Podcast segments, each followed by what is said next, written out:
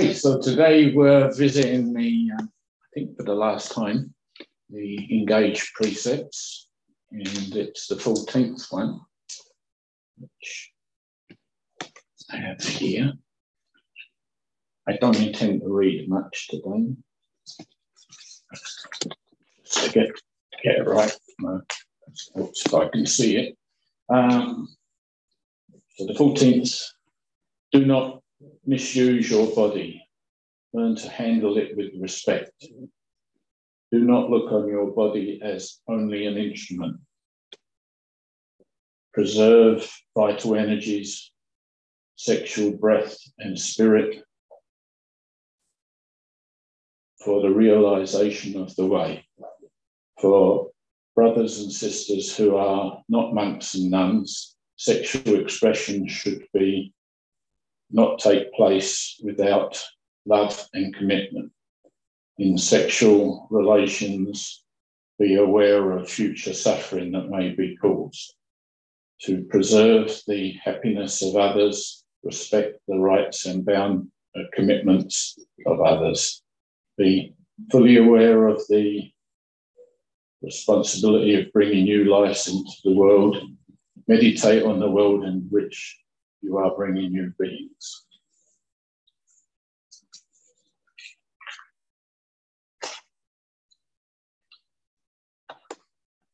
So, on the uh, circular that went out, I had respect every body. And by that, I didn't mean everybody, every body. Because if you have a body, you have sentience. So, as a bodhisattva and to fulfill our other vows, we need to have respect for everything that has a body. So, that includes worms, and that, they're quite lucky. They they're unisexual, so they don't have to worry about the other parts of us. But, um, so everybody and everybody includes yourself. I'm not quite as keen on making it so that there's any dictates or anything. I'm not going to tell you what you can and can't do particularly. Um, but what, what is the purpose of our body? It is for our practice primarily, especially for those who have taken any level of vows, whether it's Jukai or ordination, higher ordination anybody who's taken a level of vow, they are set out on the bodhisattva path. And so you have to have respect for your own body in as far as it has to continue for your practice. And we spoke the other day of the Dalai Lama who gets up and reminds himself of his um, mortality every day. Uh, that's a respect for the body this could be your last moment. Make the most of it. Respect for your body too. You shouldn't be doing things that are going to prevent you from teaching um, or helping other beings, and that includes suicide. So, um, just as you're not allowed to kill other beings, you're not allowed to kill this being. So, respect in that way. And you shouldn't do things like intentionally blind yourself so you can't read. And generally just look after yourself. I mean, what what is good for you, you know what's good for you. You, you can follow that pretty well. I know quite a number of us here have tattoos, and in the modern world, many more people have tattoos. It used to be only sailors and kings and queens that had tattoos at one time. But uh, and there's nothing wrong with tattoos. I, I have no opinion of tattoos. However, you must know that if you go to Japan, for instance, and I don't know what it's like now because I haven't been in a Japanese bathhouse for 30 years, but in the public bathhouse, if you had a tattoo, you weren't allowed in. If you stripped off, they go, oh, sorry. And you go. Now I know there's a lot more tattoos in Japan too, because last time I was there, I saw them on the street, which you never used to do. So you, you can do whatever you like. Just don't harm yourself to the point that you can't practice. And respecting as you respect yourself, you've got to respect others. And I think the golden mean is actually quite wonderful in this way. If you wouldn't like it done to you, you shouldn't do it to another. And if you are going to have any interaction with another, you should make it clear what, what that interaction entails and what, what you have in mind. So, what did the Buddha teach about sexual relations? Well, to be honest, he taught extremely little. It's almost unmentioned. In the sutra, there's only two or three places it's really mentioned.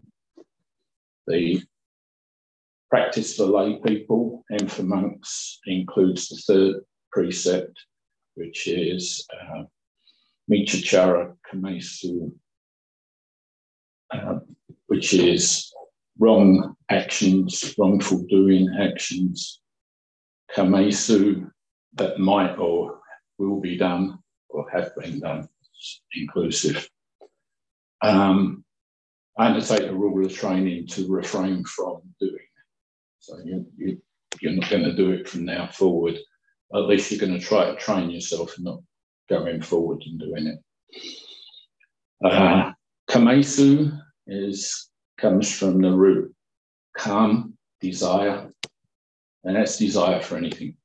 Desire for an ice cream, desire for anything. Ka, kama, not karma, but kama is um, sexual lust. It's, it's the same word as the Kama Sutra, which a lot of people know. So, uh, sexual lust. The Buddha didn't say it was wrong.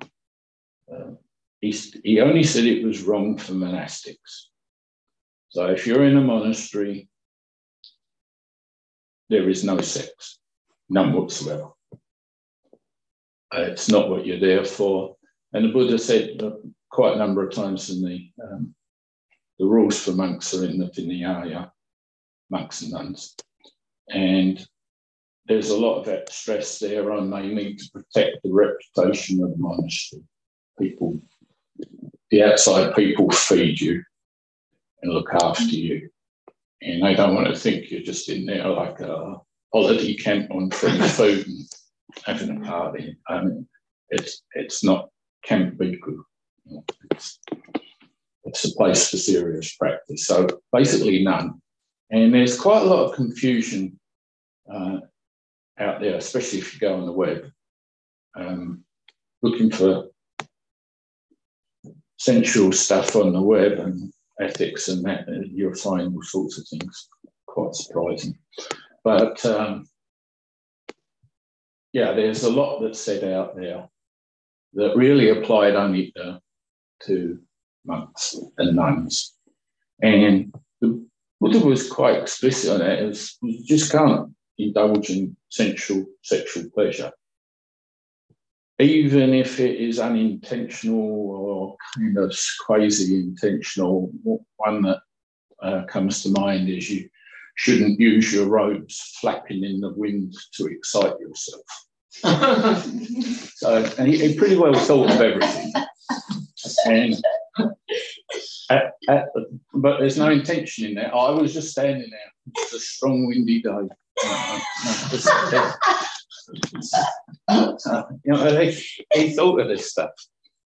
And as Mado quite rightly pointed out, every time somebody complained about something, another rule came out. So now that's in the 225 for monks. There's 440 for some, nuns in some traditions.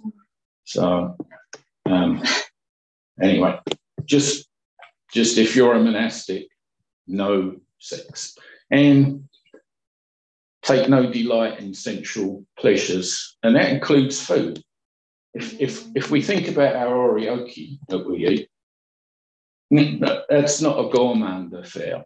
It, it's like you eat what gets in your bowl. And in a lot of monasteries, a lot of time, there was not much money. I mean, even um,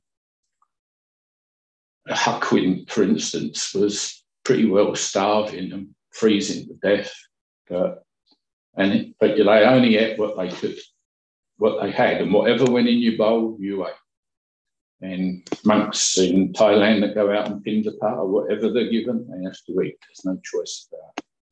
You can't say, oh, you know, I don't actually eat tomatoes. it's in your bowl, eat it.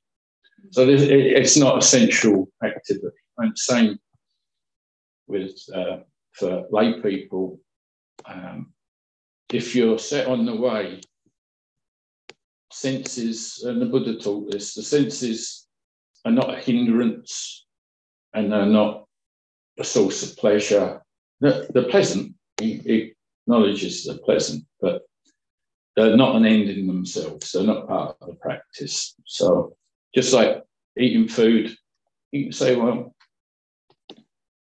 I like potatoes, believe it or not. And actually, that's a well cooked potato.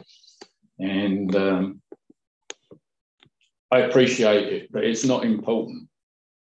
It shouldn't be important. Now, at the time of the Buddha, uh, he did, you the Sigalovada Sutra, uh, as is the one sutra which has quite a bit for lay people. And he there, just like the Buddha did with everything that he taught, he was located in his time and place. And so uh, for Brahmin priests, the ideal, and they were only a tiny, tiny percentage of the population at that time. Um, the, the ideal was uh, virginal celibacy until death, just like the Vestal Virgins in ancient Rome. I don't know if the Greeks had them. But uh, anyway, that was the ideal. Very few people can keep that ideal. Hence all the rules. For us, outside, the Buddha understood at the time that it was that it was pretty well patriarchy at one level, but not as much as it is today. It was much more egalitarian. However, they had wives were didn't always have a choice. Uh, poor people sold their daughters as they do today uh, for prostitution or as a wife, sex slaves, and every kind of relationship that we can imagine today polyandry, polygamy, concubinage. Um, it, it happened then. So there, you know, that was not a problem at that time. And the world actually is more puritanical in it today than it used to be. And that's partly because of uh, particularly Victorian religions. And it's actually hard to read the translations of the Buddha's teachings even on this because, like I.B. Horner, who translated the Vinaya as an asterisk, where it says sexual practices asterisk. And if you go look that up, you eventually find I felt that it was too embarrassing to translate these terms, so leave them untranslated, but you can see them in the Pali and I, I won't bother. I'll stay in a minute. Um, so we had that Victorian. Also, a lot of the Victorian, or actually even in the early 20th century, a lot of the people translating Buddhist teaching were missionaries. So they had all their Christian stuff that they were bringing into it too. And uh,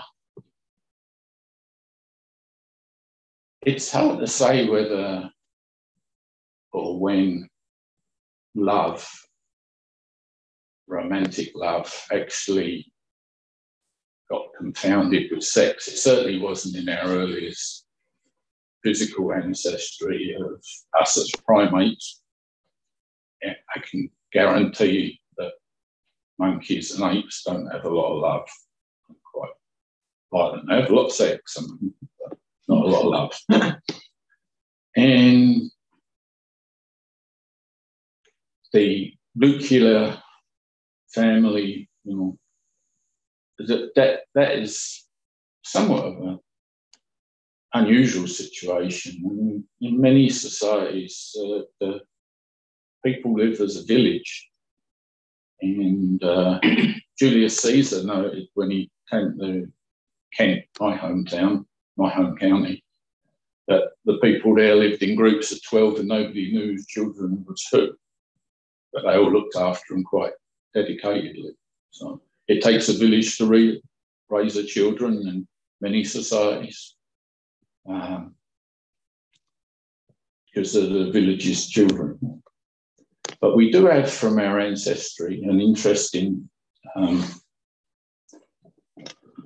thing, and that is we all know, I think, today that if you have sex with close relatives, you have children with those close relatives, it's genetically harmful. So nearly all religions have you can't have sex with your children or your parents, or even uh, in some first cousins, some second cousins. And you have to be, and there's a huge literature in the anthropological research. A biological anthropologist by training. There's huge literature in that that shows that people have all sorts of sophisticated ways to suppress that by uh, the women move out of their own village to another village or, or the men move, depends. But that is uh, to stop inbreeding, which can be genetically harmful. And the Buddha must have been kind of aware of that at some level because he said, if you have trouble controlling yourself, and this was primarily the monks, but it was also to uh, married married people. And uh, imagine a partner. I'll try not to be gendered. Imagine a partner that's older you as a parent, as one the same age as you as a sibling, and as a young one as a, uh, one of your children. And if you think of them that way, all sexual desire will disappear. And that, that's in a healthy society, that will be true. So, kind of interesting. And it's, it's actually a good, good way. It's like, oh, no, if that was my mum, I wouldn't, and I shouldn't, no one. And you can actually suppress, it naturally suppresses it. Um, I could go the neuropeptides and everything, don't want to. But um, it, that is one way. But at the time of the Buddha, the Buddha actually had two or three wives. He was entitled to have up to three as a Kshatriya, a warrior at that time. The first wife, the primary wife, is always the most important. And that was Yasodhara. The others are not mentioned, but there is a couple of sections where it says he went into his wife's bedroom. And it's pretty clear it's plural in the Pali Sanskrit. So um, Aleni had between 16 and 70 concubines. And the night that he decided to take off, he had actually been partying. And uh, so it doesn't doesn't take much to think how a party might be with your fellow warriors and 70 concubines and three wives. So it was a pretty good party. and uh, but he looked around and he said to himself, there is no happiness in this. I'm not interested. And he left.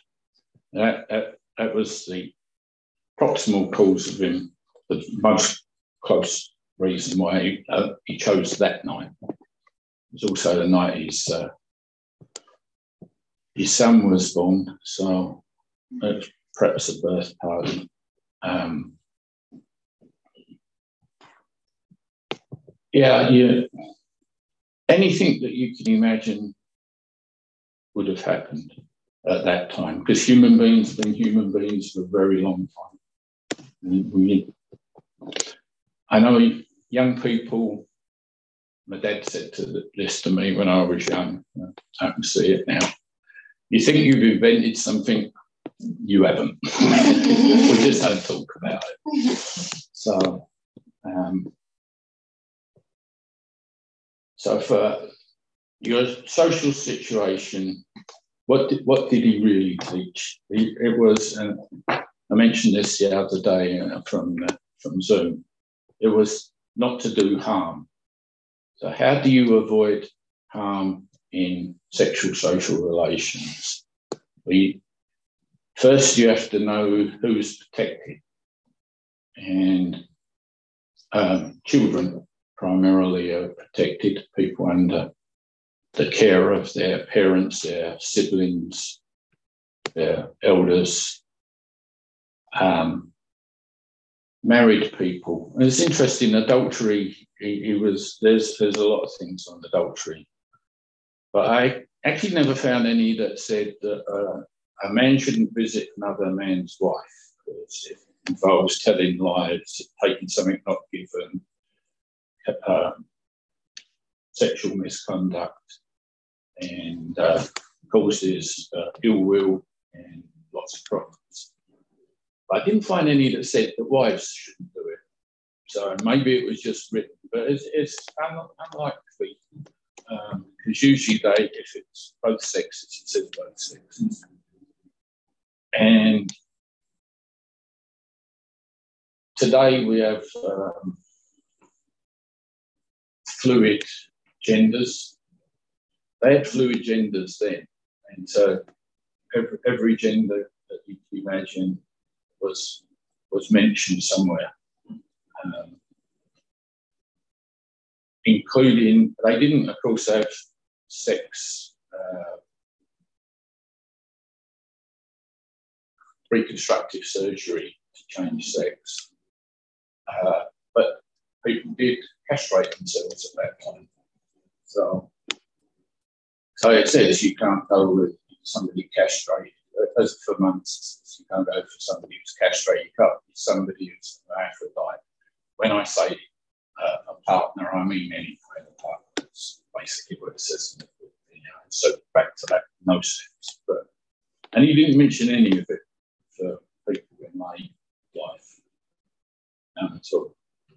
So, and his attitude was, well, it, it's the most natural thing. Uh, all mammals require to have sex to uh, propagate the species. Uh, many only do it in a very short season. Dogs usually twice a year, but Tibetan Mastiff only once a year. Um, it's a very small window. And I, I can tell you, I haven't worked a lot with dogs. If a dog tries to do it when it's not ready, the bitch will give him a great big bite and he will not fight back. My, my little dog um, was mounted by a great big German Shepherd who was a very fierce dog. She bit him and he went, okay. I was like, so that brings us to consent. And you can't do anything without consent. And, and I, I, really appreciate the Me Too movement. I know people shout against politically correct stuff and that. And uh, Me Too has just brought a lot of this stuff out in the open and people are discussing it. I think that's great. Consent can't be had with a child because they're incapable of giving consent because they don't understand. They haven't got the moral sense to be able to give consent. Nor can somebody who's uh, semi conscious, unconscious, profoundly mentally ill. So, drunk, of course, this is big one that we get today. Uh, people go home, jump into bed, And that doesn't mean consent. You've got to make sure you know why. So the biggest problem we have is confusion about consent. Oh, I thought it was consent. Just ask. Don't, suddenly lean in and kiss somebody who doesn't look like they want it and happen to be just standing next to you in the bus stop. You know,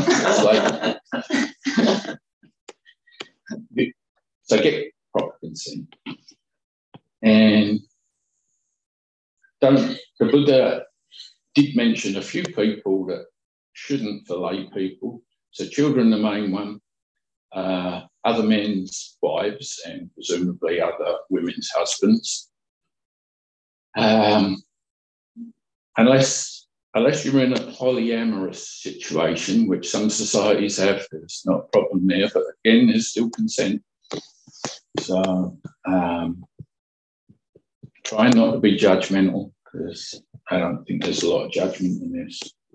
Uh, you shouldn't visit a prostitute that is coerced into prostitution. So if, if the prostitution prostitute, be it man or male or female, uh, has a pimp working them, you can't go. Uh, that's pretty plain. If it's a sex traffic sex slave, absolutely not. If it's a regular slave, not those today, but you still sh- couldn't, under the Buddhist teaching, even though slavery was common there, as was um, uh, indentured servitude. So you sell yourself as a slave for a fixed length of time, maybe a lifetime, may, maybe um, seven years. If you were coming from England to here, as part of my family did, um, they sold themselves for seven years. Can't have sex with those those people. And basically, I, I would advise if it if it feels sort of doubtful, it, it's probably wrong. Simple enough. If you have a problem, it's probably wrong. So, does it have to be only in a loving and committed relationship? I don't know. I'm not going to tell you. For some people, if you're going to bring children into the world, well, do you need to be in a loving and committed relationship? Not if you're wealthy enough, you can provide for the child on your own. I think that's necessary. So, nine tenths of morality is based on stuff that is culturally specific and specific to a time. But if you say to yourself, well, um, I, sex is an impediment of um, concentration. It is an impediment concentration. And that's because it occupies all five physical senses and, and our brain. So, fantasy, ideation um, comes in there. So, it is actually, of all of the physical hindrances and distractions, it's the strongest. Also, because we have that evolutionary background that's pushing us to do it anyway. You know, yeah, not going to evolve if you don't reproduce. Nearly slipped up. Oh,